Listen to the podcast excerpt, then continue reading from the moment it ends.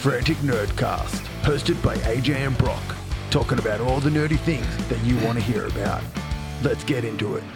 All right, guys, welcome to the first episode of Frantic Nerdcast. I am AJ, And I am Brock. and we are going to be talking about all things that we love that are nerdy. Uh, so, Brock, first off, what is uh, your nerd credentials? Nerd credentials. Yes. Oh, God. Um, it depends on where you start. I mean, you, you always start in your youth, don't you? When you uh, you get peddled as that nerd over in the corner. and then it just grows from there. I must say, being uh, a nerd has changed since when we, when we were young. 100%. 100% it has. A little bit picked on for when you're, you're comic reading and all that kind of stuff. And now it's the cool thing, all thanks to Marvel. hmm Definitely. Uh, me, I used to read comic books for a very long time. I've got big boxes of them in the garage. Anime fan and massive board game geek for about 12 years now, 13 years now, I think. Uh, my collection is rather big. For me, it was uh, more or less uh, the the books. The they'd expanded into the comics. That expanded into all sorts of um, games, a- any which way, shape, or form. More so, video games.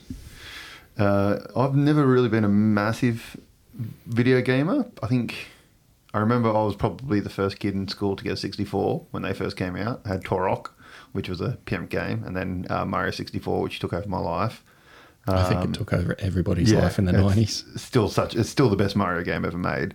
Um, but kind of, I think Xbox 360, Guitar Hero, and all that kind of stuff. And then after that, I kind of just stopped playing video games, and that's when board games came into the life and took over all the gaming aspects. I suppose for me, like the back end of, um, or mid to the back end of high school, it was again the Xbox 360, getting in amongst Gears of War, Halo, which then went into all the Call of Duties, and it was just, uh, as many people can attest to, too much. I, uh, I completely forgot about Halo there. Yeah, I remember doing the midnight lineup for Halo Two when it, uh, Halo Three when it first came out, lining up at EB Games at midnight. Spent too many times at uh, the good old either JB Hi-Fi or EB Games at midnight, waiting for the release. it was funny you say Halo. I um I managed to forget that they did the Halo series. I Oh, the- the- TV the TV series, show, the TV yep. series recently, so I, I forgot about it. Wife went and got the um, Paramount, Paramount Plus, which it's on. Oh, yep, yep. yep. Noticed that it had that. I'm like, oh, this is excellent. Um, watching the first episode, I found my hands in my lap as if I was gripping an Xbox controller, moving in and out with everything that was happening. it was next level. It, we weren't really going to talk about that show, but it was a good. Sh- Did you like it? I rated it. Yeah, I, I- think it just took me back, but it was good in that I, I can't recall too much of what ac- happened within the games. So it almost gave Yeah. like a prequel to the games, which was really really cool. Yeah, I, I found the side story with the young girl was completely pointless and did not need to be in the show and kind of ruined the show, in my opinion. But everything with Master Chief, Perfect. even when he was banging the alien chick, it was still a great show. Hmm. And that costume was just on, was on point. point. It was so good. I think I think um, I don't know if they've written up to do the second season or not. I expect Uh, that got, they would. yeah, I'm pretty sure it, about halfway through streaming of the first season, I think it got renewed from memory. Nice. Well, I think that um, Old Love on the side. I think her character will probably build or have more prominence in the second one. I hope. Hopefully, oh, well, oh, just to give the her presence in the first season some sort of meaning. at some point really, she really did not need to be in that show at all. exactly. Exactly. Um, all right, well, let's get into what we're going to be talking about in this episode. Uh, so, first off, uh, I think it was about five days ago now when this was recording, the Madame Web trailer dropped. Uh, now, we've both watched it, and we literally just watched, watched it before this podcast again just to um, refresh our memories. What are your thoughts?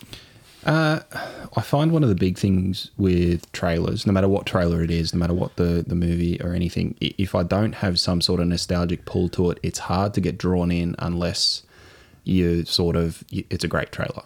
Yeah. And it just didn't have any sort of nostalgic pull for me. So it was just kind of, okay. It, it- honestly, the trailer looked like an, an action film that's playing Sony trying to expand upon its success with Spider Man and whatnot. It gave me the worrying thought of the trailer was very reminiscent of the Morbius trailer, Yes. and Morbius was a gigantic pile of shit. that we've all watched several times, anyways. um, I think my major issue with it is same thing. Like you don't really have a connection with the characters. Um, my only memory of Madame Web is from the 1997 or whatever it is Spider-Man animated series when he had the little mini Spider-Verse couple of things like just before the series finished and Madame Web appeared and she was like the guide like she sort of guided like the six-armed Spider-Man, the metallic suit Spider-Man through their adventures. That's my only sort of knowledge I've ever had of Madame Web. Um, and then the other three, the Spider Women in it, I've never really read much of the Spider. I haven't really read much of Spider Man for a long time. Um, my only knowledge of those guys is I've read the Spider Verse trade back, and Spider Women play a big role in that. The only one I actually know anything about is Arana, who is now, I believe she's now Spider Girl in the comics. Um, she was in uh, Amazing Fantasy. You ever read those ones from way back in the day? Um, essentially, that's where Spider Man came from in the original Amazing Fantasy series, Oh, way yeah. back in the day. And they rebooted it in, oh, I want to say late noughties. Um, and it was, uh, she kind of got, it was, oh God, it was like semi magically style power um, spider abilities. She had like goggles and more just a shirt and stuff. And she had like a long slinky yo-yo style spider thing that she used to sort of stick right. around. And eventually, yeah, she's become Spider Girl in the series, I think, and wears the black black costume with the same that kind of thing. Um, but this, this from the, what I've got from the trailer, it looks like they're borrowing heavily from the Spider Verse comics, not the movie. Because in the comic, have you read the comic, the Spider Verse Throwback? It um, essentially the story is that there's a family of immortal sort of vampires that live outside of the multiverse, Right. And they travel into different uh, universes to find uh, the spider totem of that universe, which is the Spider Man in each universe, and then essentially they kill it and feed on its soul, like its essence. Yeah, right. Um, and that's essentially the story. And then in the story, they all all the Spideys come together and form little troops and go around and destroy these vampires. It sounds like the old uh, Jet Li film One. Yeah, yeah, very that. It's exactly that. Um, so it kind of looks like he, that character that looks like the Spider-Man looking guy in the trailer. He is going to be one of those mortals or Sure. like some form of that. But I read on uh, Wiki that this Madam Madame Web in it isn't actually um, any of the real Madame Webs. It's like a new Madame Web created just for the movie. Okay. So I don't know. Oh, look, if they do that, at least they're trying to give it some form of spin to it. I mean, because the, the original Madame Web uh, is a mutant. Hmm. She's not actually um, anything really to do with Spider Man or their powers and stuff. She's actually a mutant who has like psychon- uh, psychonic psychic powers, Right. And she can like sense other people's auras and stuff like that. Hmm.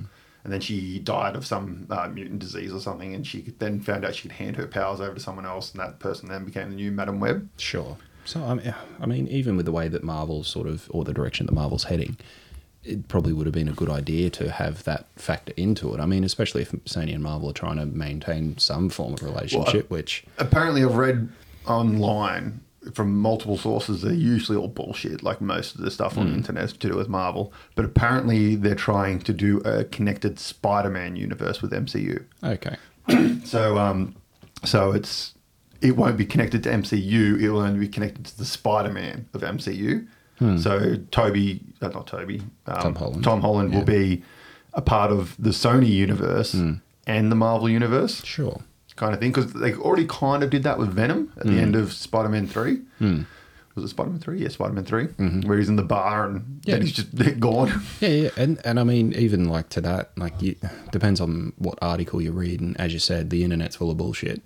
So I mean, some of the things that I've read is, oh, they're bringing back Andrew Garfield, and you read that for a month, and he's going to be the Venom Spider Man. You're like, okay, sweet, I can see that. He gets he gets to come through and do what he needs to do, and then the next flavor of the week is that Tobey Maguire's coming back in. You're like, well, come on, well, Andrew Garfield has said multiple times that he only came back because Tobey Maguire came back. Exactly. and he'll never do it. He's too old to do it now. He said that multiple times, so he's never coming back. yeah. And then you put another what because uh, what Tobey's another ten years on him, so Yeah, I don't think I don't think Tobey would come back either. It's it's a pretty grueling job for anyone. Exactly.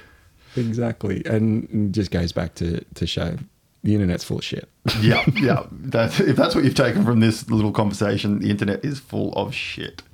Um, all right, so on to uh, the next thing, which uh, we're going to talk about the Marvels, the most uh, hated Marvel movie on the internet so far. um, all I've heard about is, oh, worst opening weekend, blah, blah, blah, blah. But before we start, we will just do this. And that is our spoiler warning. We are going to talk about the movie. Uh, so if you don't want to know what happens, um, skip ahead a little bit to some time, and I'm sure it'll be probably like five minutes or something, and we'll stop talking about it. Um, but we saw this two weeks ago now. Yeah, two weeks. Um, I don't know about you. I think we've talked about this. I don't know about you, but I went into this with very low expectations. Same. I Um, in all honesty, I, it wasn't even that I had low expectations. I had none. Yeah, because I, I liked Miss Marvel, the series. It wasn't bad. I liked how they did everything. I liked how they handled the character, all that kind of stuff. wasn't a great show, but it was a good show um, in terms of Marvel shows.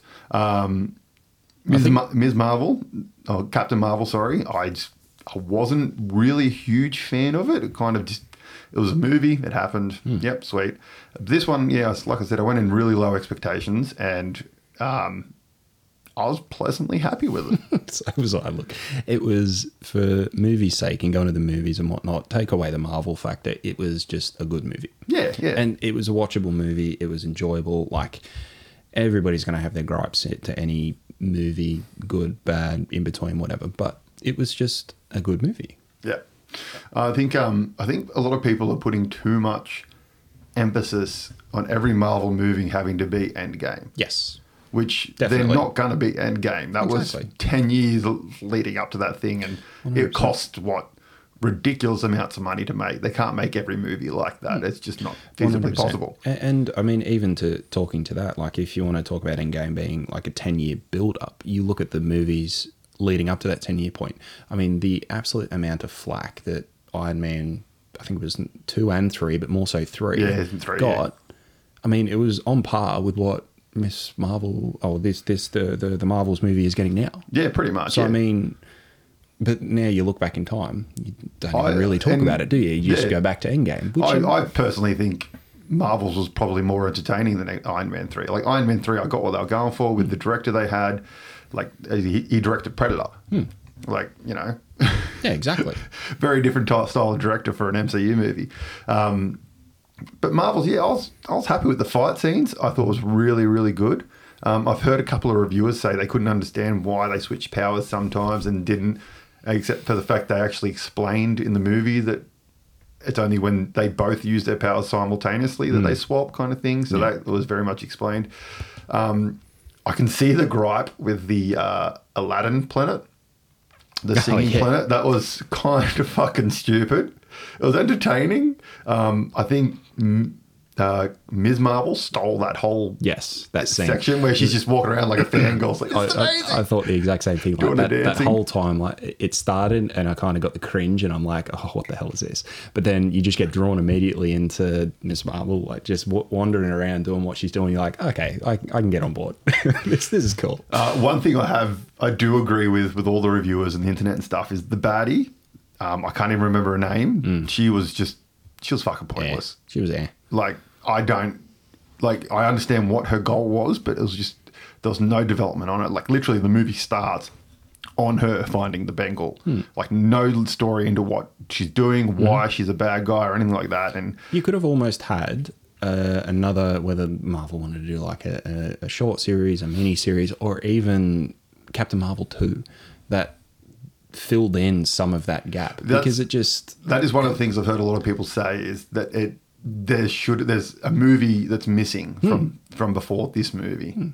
And for how many have been culled, this is probably some, might have been something that did get culled. It just wasn't at the forefront Yeah. of Marvel saying, Probably. "Hey, look at all these movies we're doing." I think they just kind of I think they don't know what to do with Captain Marvel. Hmm. I think they kind of they brought her in because she's a really popular character in the comic books. Mm-hmm. And then kind of went, oh shit! Uh, we've done a backstory. What do we do now? She's way too OP. Yep. Uh, let's just put her with two other characters who are very similar to her. Yeah, and I found that uh, like the character development around the other two was better than what um, Captain Marvel's was. Yeah, hundred percent, hundred percent. Um, and I mean, the the storyline it wasn't amazing. Like it could have, it could have. I reckon if it focused more on Carol and uh, Ms. Marvel's relationship, I think that would have been a better movie.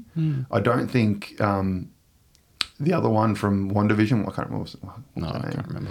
Um, I don't think she needed to be in the movie. Like, I get her story that she's connected because she was a little kid in the first Captain Marvel and all that kind of stuff. Like that, she could have just sort of popped up a couple of times. I think the relationship between fangirl becoming the superhero and like that mentor role, and then realizing what you have to do as a superhero. Like it's shit, kind of like that one moment we're on the planet and we can only save who we have to save, all that kind of stuff. That I think that would have been a better movie. And which led in nicely to the old um, passing of the torch at the end. Yeah, Where yeah. she goes and sees, um, what's her name? Hawk Girl. Uh, yeah, the young Hawkeye, whatever Uh, the name what's is. her name the comics? It's uh, Speed. No, Speedy's uh, DC. Hmm. Um, I think she's just Hawkeye, maybe. Or, I can't remember. Uh, I'm sure she's got a name. Someone probably tells. Um, but I mean, that was I really like that because they've been setting up Young Avengers for Yes, ages. yes. Um, and then the the post credit scene, which was just that was phenomenal. People have been complaining about the CGI and shit. I don't care. It's you see you hear that voice and you're like, oh my god, it's Beast. Yeah. And he walks in and it's it's like the animated series Beast, Yeah. which people have been saying that universe is the animated series universe. Yeah, right. I I disagree with it. I think it's the X Men movies universe That's where I got drawn to. just because of the door. When it turns around, when it's sort of on Beast and it comes around, and you see that door, it's the movie door, that It- big X, it's a silver movie door. It's a movie door, but it's also um, uh, old mate. What's his name?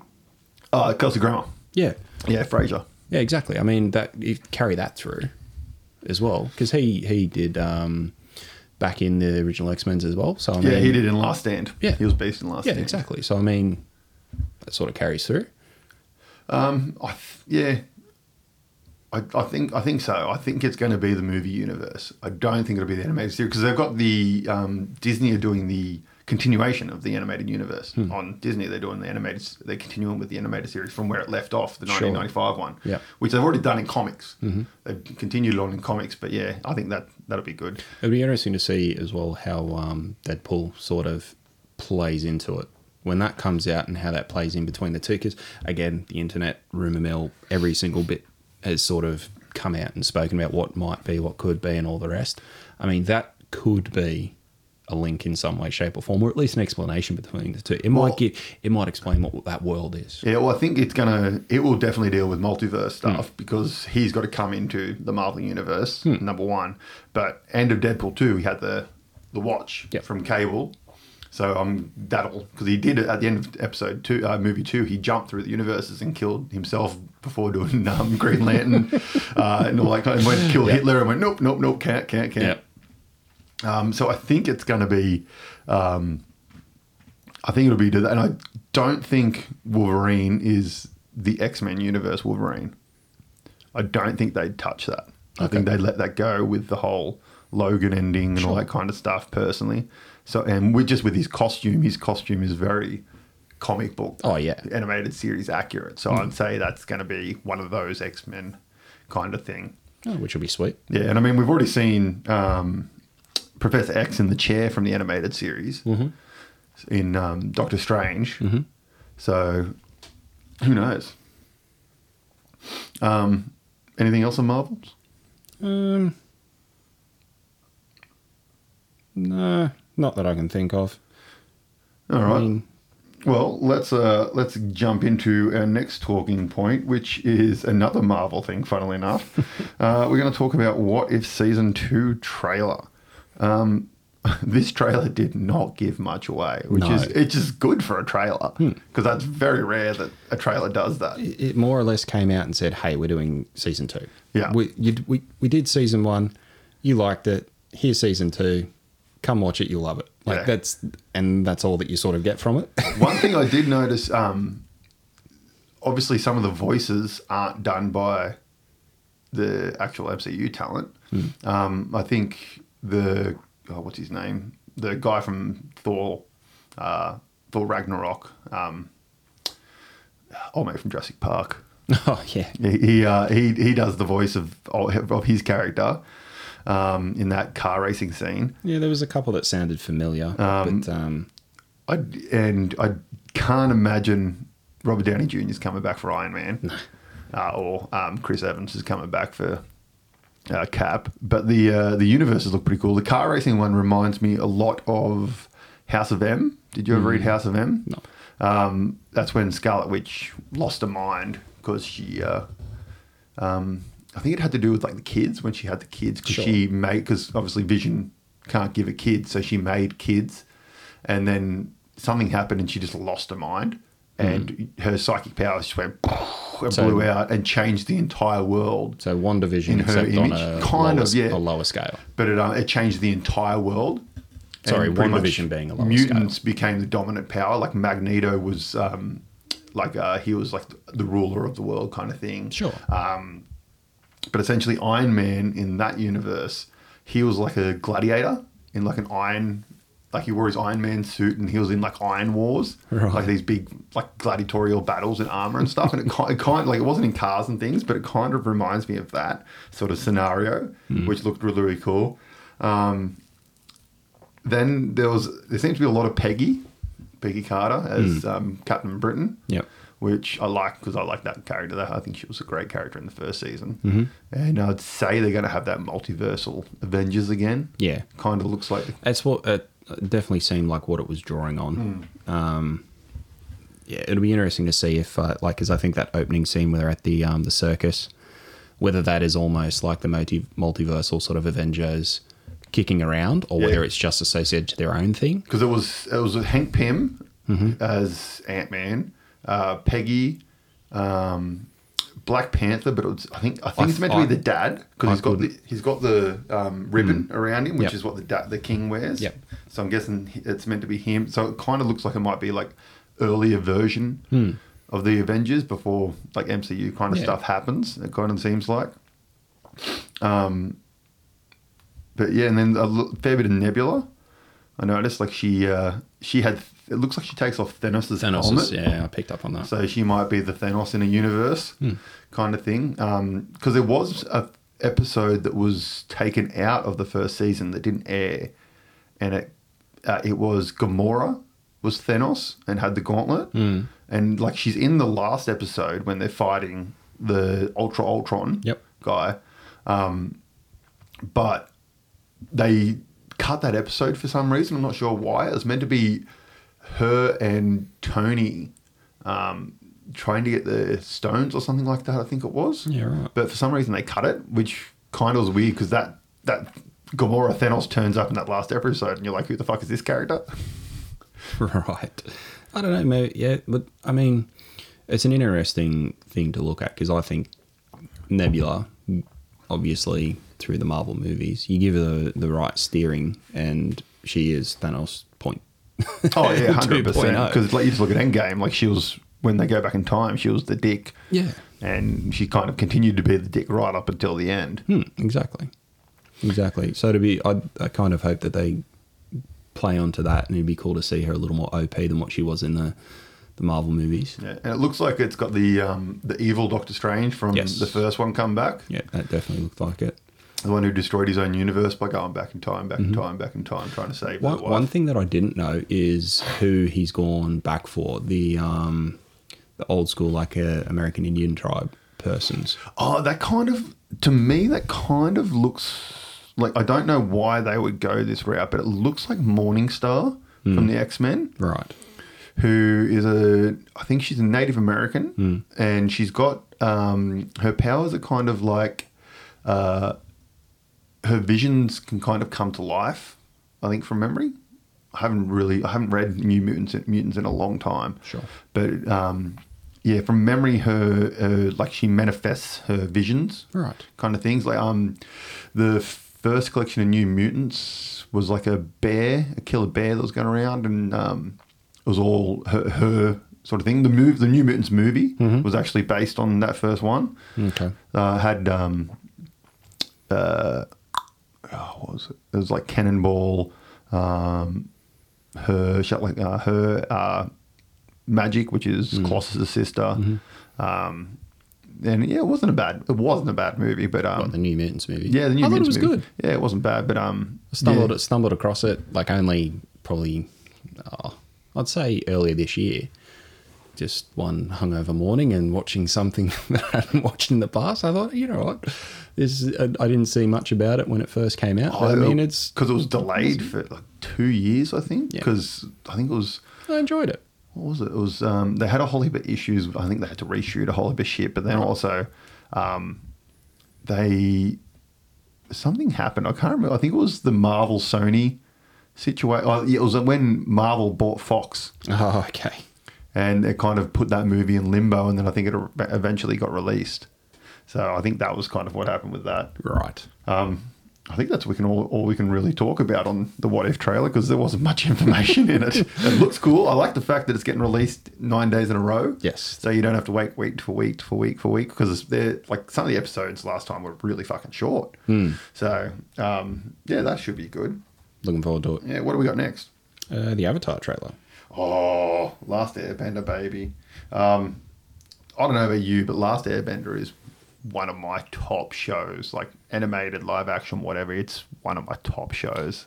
Uh, 100%. Like it, growing up, watching it, going back to it several times. Like I, I was talking to um, my brother who is obsessed with it as well, literally going back looking for it on a streaming service just to go back and watch it again. I think Netflix has it in Australia. Uh, they didn't have it when I was looking the other week. But um, look, they could have it back again.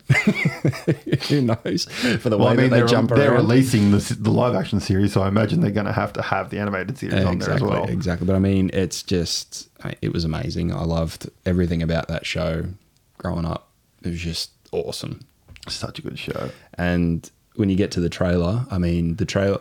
Okay, let's talk about the teaser trailer first that they released. However long ago it was. I was. can't remember what was that one. All it was was they came out and they showed the um the symbols for the four Oh, that's right. and that that's pretty much all it was. Yeah. Like I got chills just fucking watching that. I'm like, oh my god, this is it. That it is. Yeah. Oh my god, yes, thank you. My- it, just, it just was amazing. I, I do remember that now. My only issue with it was that um, my trust in live action Avatar was tainted by Emron Shittalon. Because fuck me, was that a rock bad movie? Like, who thought it was a good idea to let Emron Shittalon write and direct an Avatar The Last Airbender fucking movie? Look, at the time, I'm sure someone had a great, just thought it was brilliant, um, and I don't think they work for that studio anymore. no, no. I don't even think fucking Emron Shittalon thought it was a good fucking movie. well, we, I don't think he talks about it too much. So But um, the live action, like they've nailed the characters in that. Yes. which is just phenomenal. Like, I mean, the first thing they've obviously done over Emron Shittalon is the fact that they've hired characters The that are the same the- race as the characters in the show. The casting is amazing. The casting is really, really well done.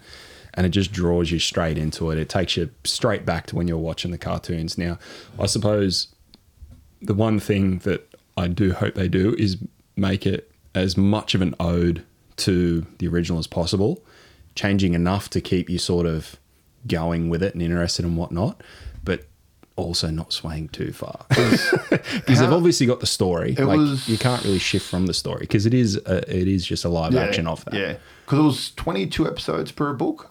Uh, thereabouts. I think so. So they can they'll be condensing that down into eight episodes, Hmm. which will be obviously like just shy of an hour or around an hour long. Mm-hmm. So I imagine, and like there is a lot of filler in cartoons and stuff like that. Mm-hmm. So I imagine they should be able to fit the entire first book into one into that like season without having to ditch too much information. I haven't read into it. Do you know if they're doing a season per book? uh, from what from what I read, each season will be a book, so they're going to be doing three seasons. Sure.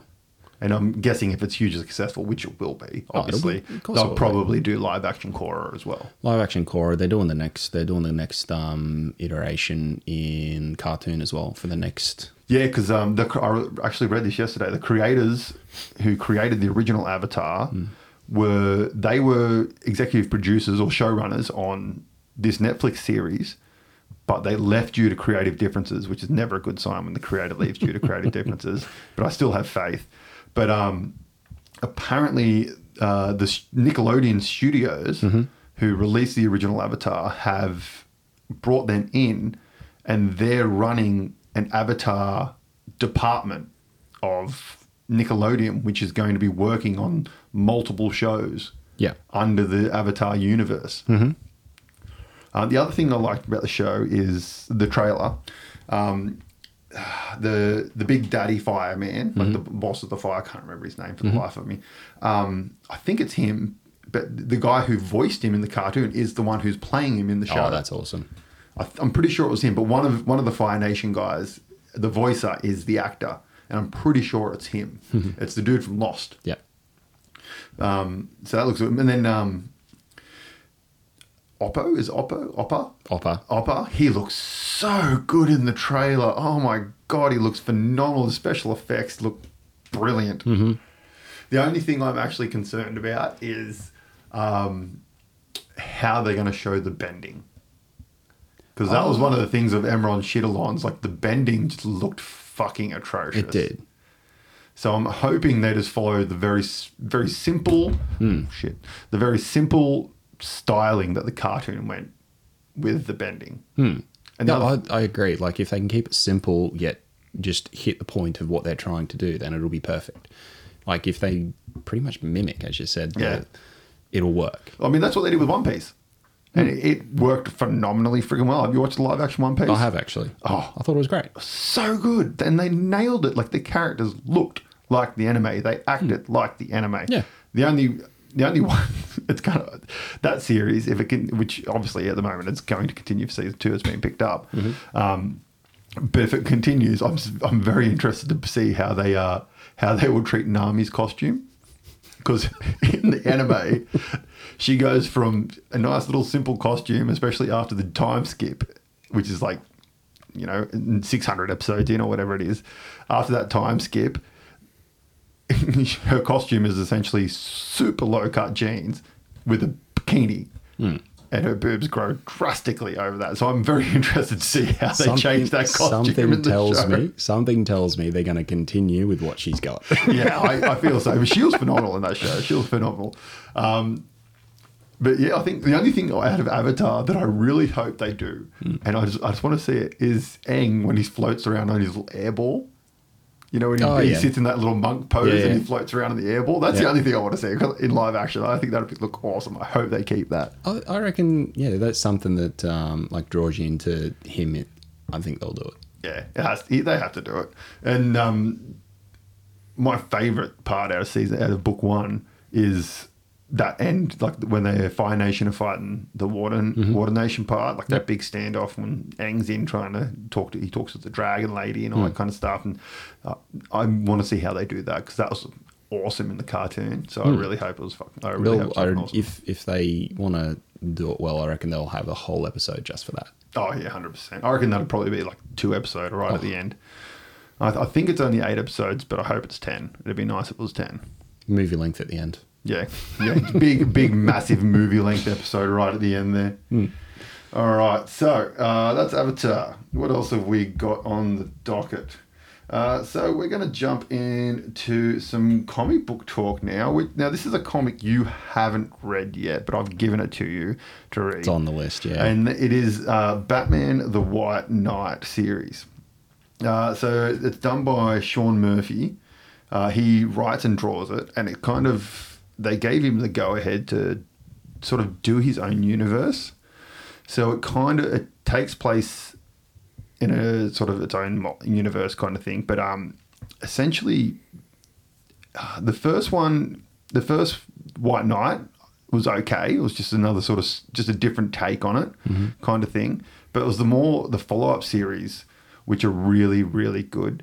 Um, especially, I jumped in on uh, Batman uh, Beyond the White Knight, which is I think it's the third series from the books, uh, and it's essentially Batman is in jail because he's sort of he's just old and decrepit, and then like um, Nightwing is now like a GCPD officer. Sure. Um, Diana Troy is like FBI kind of thing, um, and this big high, this big tech guy is um, trying to he's like creating like an army of robot Batman kind of thing, and um, Joe, uh, Batman needs to break out of prison, and then all of a sudden he gets a VR version of uh, like the human Joker. So not when not when he's Joker, when he's like the normal human guy, and um, he's in, in, in that like this Joker helps him break out of prison and stuff like that.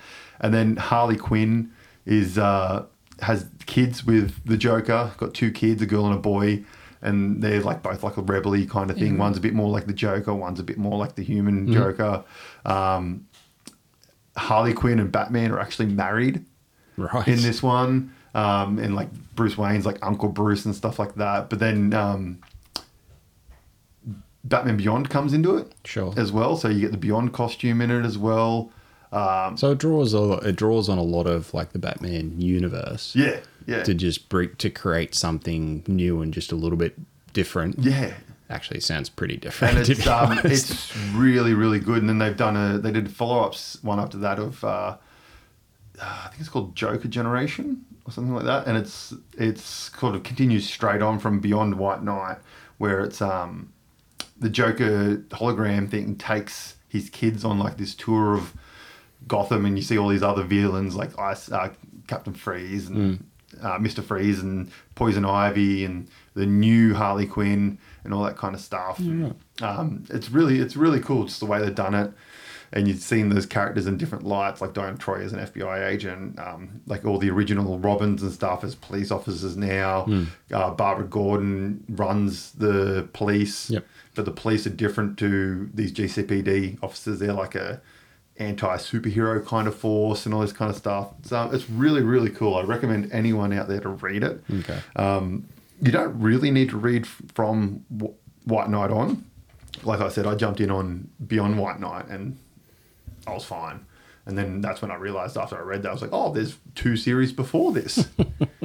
um, so yeah, so it's it's really good. It's um yeah, Batman White Knight, Curse of the White Knight, and then Beyond the White Knight are the three main series, and then there's the fourth one, which is the generate Joker Generation, I think it's called. Um, Oh, look, I do know that I've got a, a very big uh, back catalogue of comics to uh, that I will never catch up on. how much you gave me, but um, yeah, the the DC world is definitely somewhere where I'm going to jump in and start thrashing through. And It's, uh, I've always found DC hard, DC and Marvel both extremely hard to get into some of the things, just because the amount of different universes they have going on in different comics, and you never know which one's connected to which one, and all that kind of stuff. Like Spider Man, I've I read there was a new little mini series that came out called Dark Web, and it went through, I think it was Venom.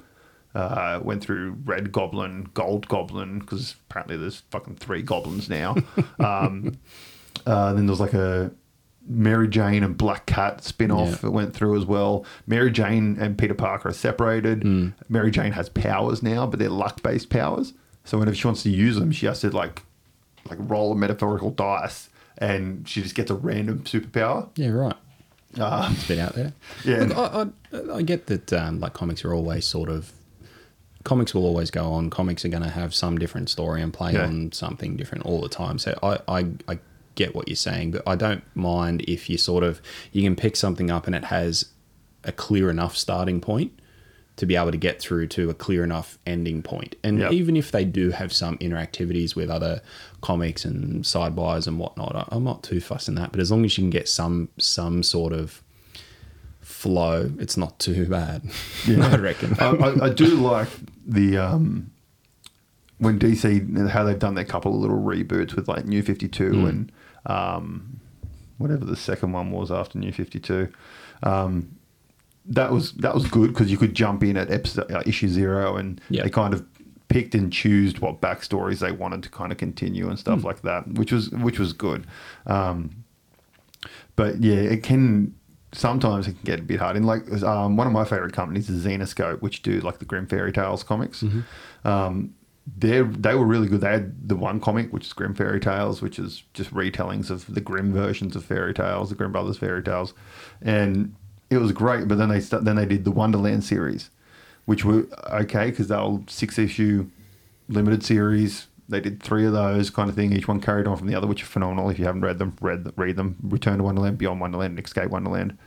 Um, but then they did a continuation of a normal Wonderland series, and then all these other characters that they had in the Grimm Fairy Tales, they picked out, and they all got their own series. Sure. And then they started doing crossovers between them all, and like Universal events, and they've done multiple Universal events now. And now there's like 30 different series they have going, and I have no idea okay. who's doing anything and what. But then also all the some of their characters only get like they're like one shot stories. So it's like a one shot story, and then another one shot story, and then another one shot story. So you have no idea which one came before, which one came before, which one. It's extremely frustrating. Right. Whereas like uh, Aspen Comics, who do Fathom, which is my favorite comic book on earth, um, it's they they're good because they do each series has normally like eight issues, and that's that season kind of thing.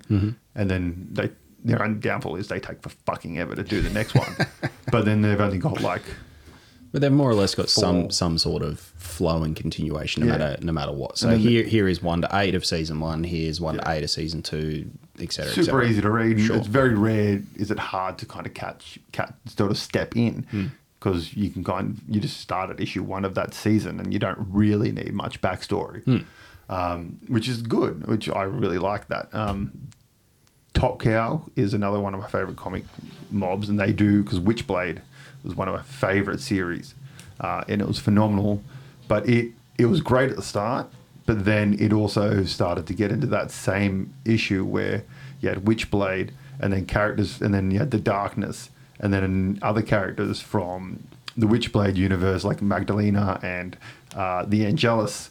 They all kind of got their own series, and then eventually they led into uh, another th- series that collected all of top like had a character from each of top cow's things they were all one part of this artifact thing and there was 13 artifacts and they all connected then that rebooted the entire universe and it was just a bit of a nightmare um, but yeah it, it, it's still good it's still good it's, it's hard to get into it but yeah um, but anyone that wants to read Witchblade, I highly recommend it. It's finished now as well, so it's easy to jump into and just read along.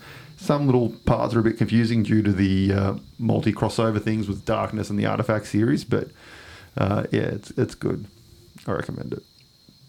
Uh, all right, what do we got next? We've got uh, kicking on to the third part and actually talking about gaming. Gaming. All right, yeah, that's uh, so. Right now, currently on Kickstarter, as as this episode is recorded, and I think there's still a few days left on it. Is the DC uh, Zombicide? Uh, speaking of comics, great series. If you haven't read it, I highly recommend reading it. DC. Uh, essentially, it is like an alternate retelling of when the Justice League in New Fifty Two, when the Justice League first get together and they're fighting Darkseid. Uh, essentially, in the comics, what happens in the normal comics, they beat him. He fucks off back to um, what's this planet called? Doom. Have you always called him Darkseid? The dark, dark side. Darkseid. Dark side. Yeah, boys, God, sure. Um, he fucks off back to what's his planet called? Battle Planet? No, Nah, it's um, uh, planet.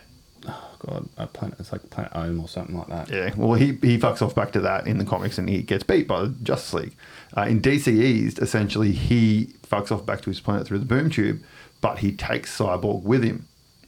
And because Cyborg is created from the, the mother boxes, he they essentially find the anti life equation in Cyborg and um, they do they do something to Cyborg, and he spreads the anti-life virus through uh, like connection. So he gets sent back to Earth through a boom tube, and then as soon as he gets back, he connects to the Wi-Fi, which then spreads the anti-life equation through Earth through the Wi-Fi, and anyone that right. hears it then pretty much gets turned into a zombie, and it just fucks up. And they start, but but then when the superheroes Sure. get infected, they get- become infected, but they still have their powers Yeah, right.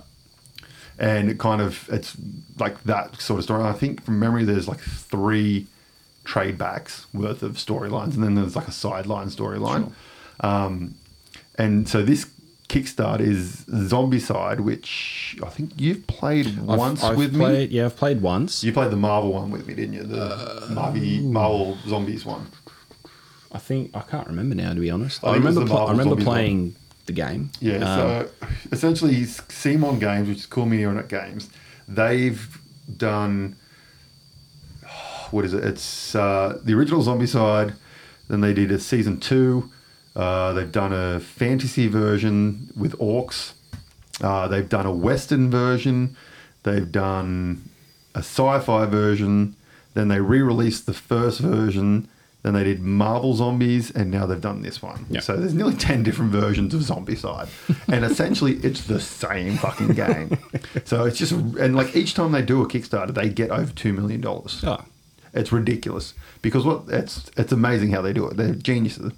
So they'll open the campaign, and then they're like, "Here's the base game, and we're going to give you a metric fuck ton of plastic crack."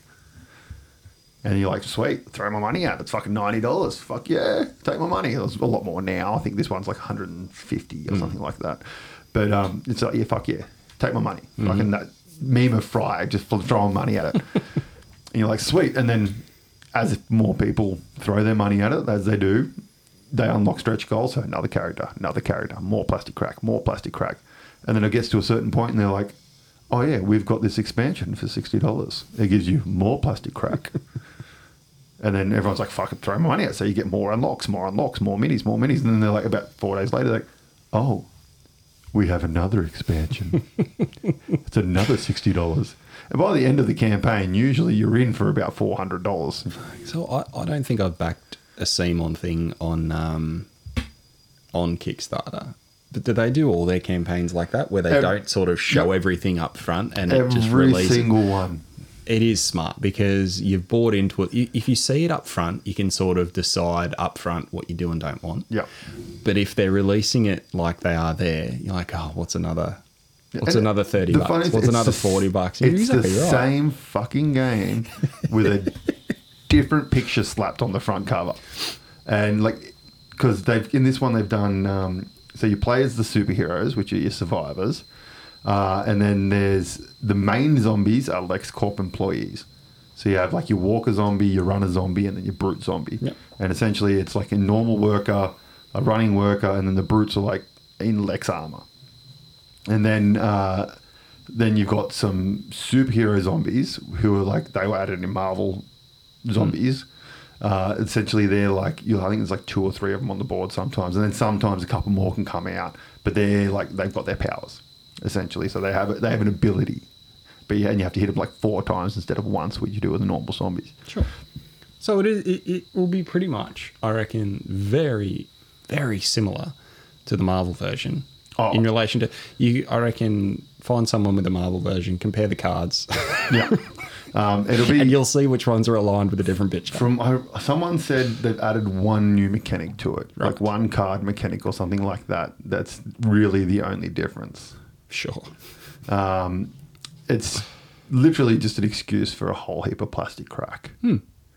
That's that's all it is. And like, look, they've suckered me in. I've, I'm I getting know, to I know you have, but I'm only going back to the main game, and then we'll see how much coin I've got uh, and how much uh, interest rates go up to whether I can afford to get any of the expansions. Uh, we'll see. so you're going to end up with a lot. Uh, I don't know. Se- CMON generally get me. They've got me with uh, with uh, their Arcadia Wars and all that. Arcadia, what it was called, dungeon. It's like dungeon crawler, chibi dungeon crawler ones. They've got me with those, and I've got a lot of plastic crap. Um, that Bloodborne game, the Yep. Bloodborne mini game. I've got that one with a whole heap of stuff. The only issue is shipping now is outrageous. It is so fucking expensive to ship that shit. Cause, and especially because you get the base game, and then each expansion comes in a box the size of the base game. Yeah. And then you get all the little individual minis that they've released. It's like bonuses, and they come in their own little fucking boxes. So your box ends up being huge and ends up costing you nearly. I think to get the base game delivered, uh, it's eighty Australian dollars shipping, Jesus.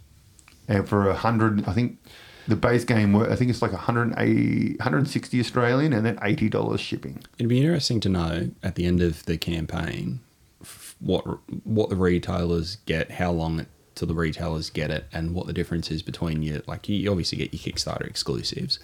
That that's the biggest difference with CMON's Kickstarters versus retail editions is the Kickstarter exclusives. It's a metric fuck ton of ex- Yeah. exclusives. That's your main. Like I've got the Marvel Zombicide, Marvel Zombies one, but I've got the store bought one, which I got on sale for like thirty dollars, and it's got f- four six heroes or something like that in it. And they're all standees, aren't they? No, the zombies are all standees Yeah, okay. but the heroes are plastic minis. Um, as opposed to if I got it from Kickstarter, all the zombies would have been. But um, also, the bonus is we can use the zombies for Last Days, which is, Oh, for those of you who don't know, is a miniature game made by Ash, uh, who does Guerrilla Guerrilla Miniatures on YouTube. Uh, if you're into mini wargaming, which we will talk about in this show because we both love it, um, he does a fan. His channel is amazing, so go watch his stuff if you're into mini gaming. If you haven't seen it, which I'm sure if you're into mini gaming, you probably have seen his channel. I'd say so. Yeah, so I mean, I was up in arms, and I'm still up in arms as to whether I'm going to continue to back it or not. It's just because whether we'll play it or not, but it's just the minis will be useful for other things, and I kind of just want to paint them. Hmm. So But who knows? that's what I say. Like even when I looked at it, I, I decided pretty quickly that I wouldn't back it because I mean you're the only person that I'll probably end up playing. Yeah, with, yeah, so there's no point in us both getting it. pretty much. But I did say that the sculpts look pretty damn sweet. Yeah, I, they- they I, do look I nice. did think that The green canary nice. one looks awesome. Comes Mm. with like a nice little green thing, which if the comics essentially, Mm. um, which uh, spoiler, um, she is uh, it's like Black Canary. She gets one of the green power rings, Sure. because Hal, Hal Jordan gets zombified. Yep. So yeah, so that is the uh, DCeased Kickstarter. Uh, so we're going to go talk on to our last thing now, which is uh, what is it? Uh, TCG mechanics. Yeah, Fa- TCG. Favorite TCG mechanics to a new Yeah, player. so you are new to the TCG world as of about this year. I think it really is. Like you kind of started getting introduced to it. probably in the last twelve to eighteen months, I reckon. Um, so you essentially have played. We've what have we done? We've done Vampire Rivals. Mm-hmm. Uh, you've played uh, Ma- Magic. You've played WeCross. Yep. Uh, uh, we've played some old ones like BattleTech, uh, Dragon Ball Z Panini Edition. Um, uh, what else have we done? I've done some Digimon, some Flesh and Oh, Blood. yeah, we did a fair bit of Digimon, Flesh and Blood. Doing the Universus. Oh yeah, Universus. Oh, such a good game. UFS for those old school players. Um, yeah, so you're kind of new to it. What's your kind of take on your favorite mechanic that you sort of experience while playing it? It's one of those things where, I mean, you get you get drawn into the thing that you did first. So we probably started, I think, with Digimon. Ah. I think that was one of the first ones that we did, Yeah, I think And- I think it was. Yeah, and that was I found that super simple, and it was one of those super simple, super addictive games where you can just sort of rattle off several games real quick. yeah, because that was also when Digimon had first come out. I got a couple of boosters from Japan and tra- and they had like Mm. Yeah. translated slip-ins in them. It was before it was released in English in Australia. Um, so it was the first couple of sets, which were super, super simple. That game has now gotten extremely bloated, like most Japanese games, Mm. and each card has 500 fucking lines of text on it. Hmm. So I found that like that's that's simple, that's good. What I found with that one as well is um, I got a young uh, cousin. He is about 12, 12 or so, eleven or twelve, and even just cracking a starter with him and playing through it, like he picked it up super quick, and that was just good to be able to do that. So I found that pretty good. Um, recently, definitely been loving the Universus. Just getting my Hero Academia. I think that again, like for entry players, that one is quite simple, quite easy to pick up to start with. It was, it was it's that simple that um, I think your second game we played when we were both extremely drunk. Oh yeah, So it's it's you know it's not easy to teach a card game while you're fucking wasted. Yeah, exactly. So Exactly, and that like it's it's good, it's fun, and um, I think we, we've done this a couple of times where like we might pick up, like I'll grab My Hero Academia, you'll pick up Attack on Titan or something like that, Yeah. and because of the fact that they are interplayable between the different series, Yeah. like that is a benefit as well. So you can sort of pick your poison and play through it. yeah, yeah. So it's, it's very much like um, uh, uh, Weiss Schwarz, which is another Japanese one for those people who haven't played. Each set is a different anime. Um, with UFS, it had it used to be called UFS. Um, it had a lot of like dark, um, Darkstalkers. Is that the video game? Um, it's got like a bat chick in it. Um, it had like that video game. It had Cowboy Bebop, uh, Mega Man, uh, Street Fighter, more, yeah, Street Fighter, Mortal Kombat, uh, lots of different sets. And it's kind of hit off now. They changed their name to Universus, and it's kicked off now with the My Hero Academia sort of sets. And they're into just released their fifth set now for My Hero Thereabouts, yeah. yeah, Jetburn, and um, I just I love the mechanic of the that sort of push your luck, um, the sort of push your luck part of you got to play a card, it's got a cost, and you got to flip a card and try and get that cost, and then the more cards you play, the harder it is to pay for the cards. I think that is one of my favorite mechanics I've ever used in any any TCG slash CCG. What what I did um, pick up on as well that I quite liked is that um, you get your starters. I think your starters are very well balanced when you're playing a starter versus starter. But if you take the time to build a deck, so go grab several boosters or whatever, build a deck, they are typically, if you spend the time, much better.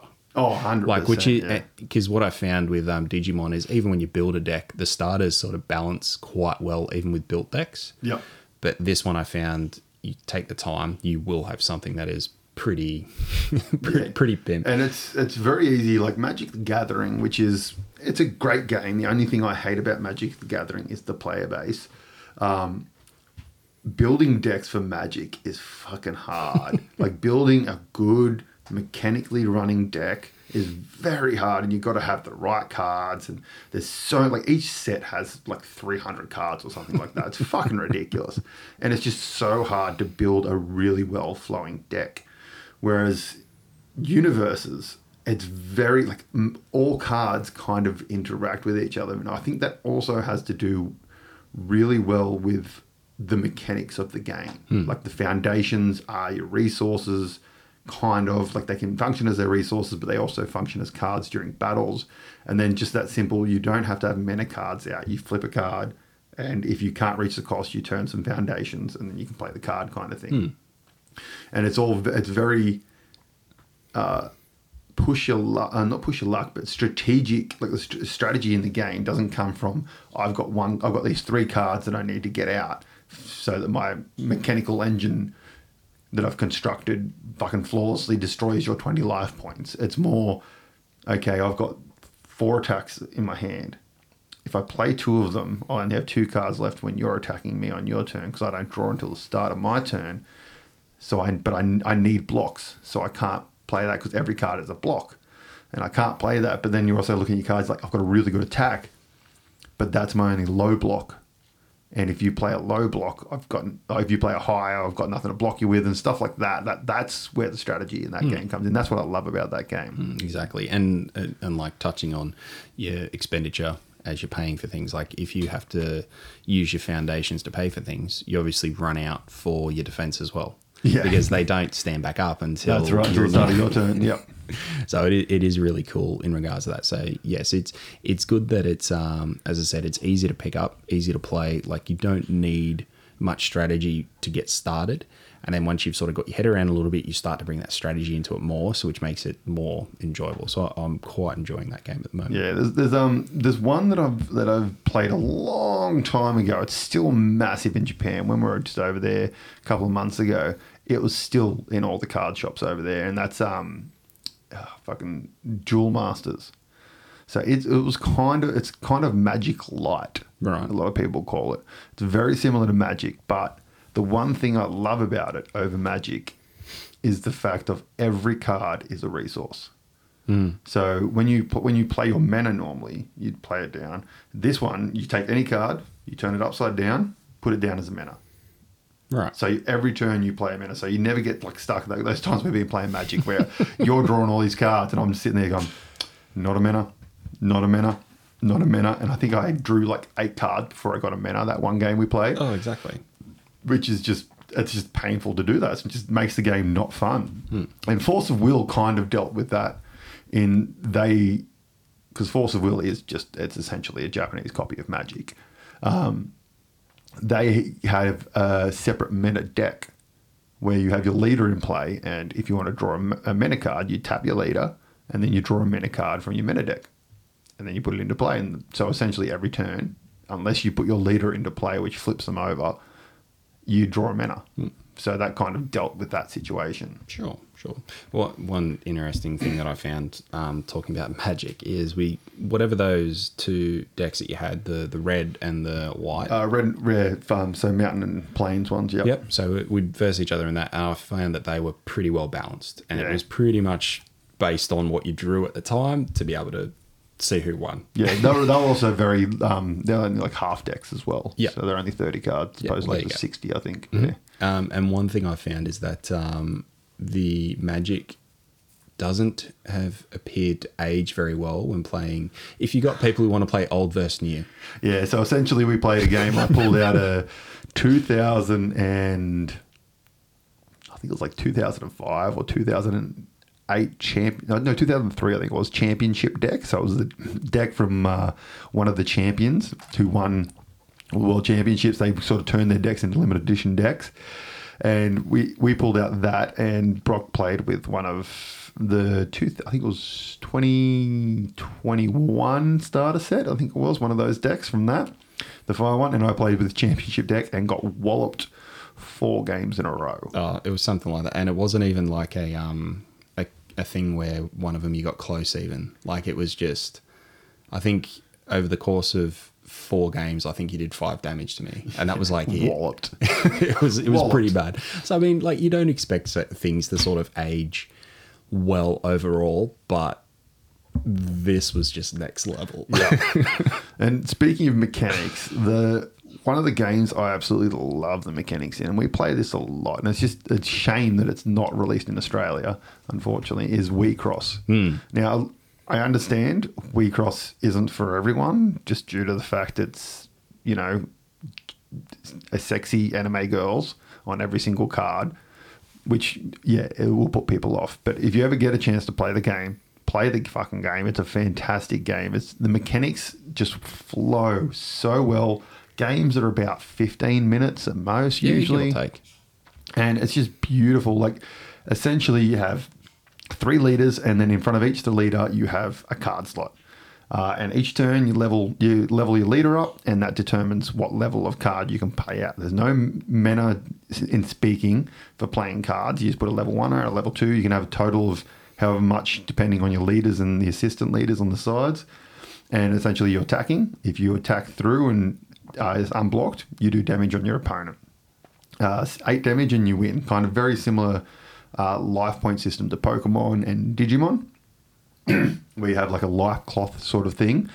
Um, but just the mechanics in it are super easy and just great fun and super easy to build decks for as well. Yeah, exactly. And, and it's also one of those things where if you are someone who likes to, it, it, it speaks to two different types of people. One person who wants to grab a starter and just sort of have a bit of fun without sort of overthinking it. Which are well built as well. Yeah, they are well built and well balanced, I've found. Um, but then it's also if you want to spend the time to build a good deck and actually go into learning how those cards interact with each other and hit the strategy route. I mean, it's a lot of fun to play through that strategy route with such a simple game, like using the mechanics that you can. Like when you first, I remember when you first built um, one or two decks, and I just was going, oh, I'll still run the starter. He absolutely smashed me yeah, because yeah. you just you spent the time to put something together that you learnt, and then what I found is I'm like, right, I'll go away, I'll build one as well, and then since then it's been, I think overall you still beat me most of the time, but they are far more balanced than what they used to But be when I was also just the, my first few decks I built were uh, the, the starter. Like we bought one booster each, and the, I essentially just took the starter deck hmm. and then just started replacing cards in the starter deck hmm. and sort of building it that way, keeping the same leaders, but just building from those starter decks. And that's what was beautiful about it. Like you could have a good starter deck, and then you could turn that into a killer deck hmm. Without much effort. And since then, obviously, I've built decks from 100% from scratch, which is great. But the only downside I've seen uh, with the game is the fact in America where it's actually released, they're, uh, I think it's like four sets behind or five sets behind Japan or something like that. So the the meta uh, in a Japan, they find out all the good cards and find out all the good combinations and stuff like that. So by the time those like a new set comes out in English, everyone already knows all the best cards to play. Hmm. So the the decks are instantly turned into net decks Yeah, from sure. Japan. So everyone instantly plays those fucking cards. And so that's why I, I imagine the competition scene would be fucking atrocious. Yeah. Not that me or you play the competition scene for any card games because it's fucking toxic, especially Magic's fucking scene. I've got two thousand dollars. My deck is amazing. Um, but yeah, so that's I bought mine from Kmart. Woo! Um, anything else? Uh, that's all we had written down. It was more or less if you wanted to talk about um, anything else. Not really. I think we'll keep a couple of things for the next episode. Um, I can pretty much. I imagine next episode we're going to talk about Scott Pilgrim anime a cartoon. Yeah, I've got that on the list. Yeah. I think I'm going to watch that this Watch weekend. that. Oh, it's phenomenal. Anyone out there, you need to watch it before the next episode so you know what we're talking about. So we're not going to spoil anything for you Mm-hmm. because we will talk about the whole show. um, and I'm sure there'll be lots of other nerdy, nerdy things in the next episode. So if you made it this far, thank you very much for listening. Uh, I'm AJ, And I'm Brock. and we'll see you next time. Catch ya.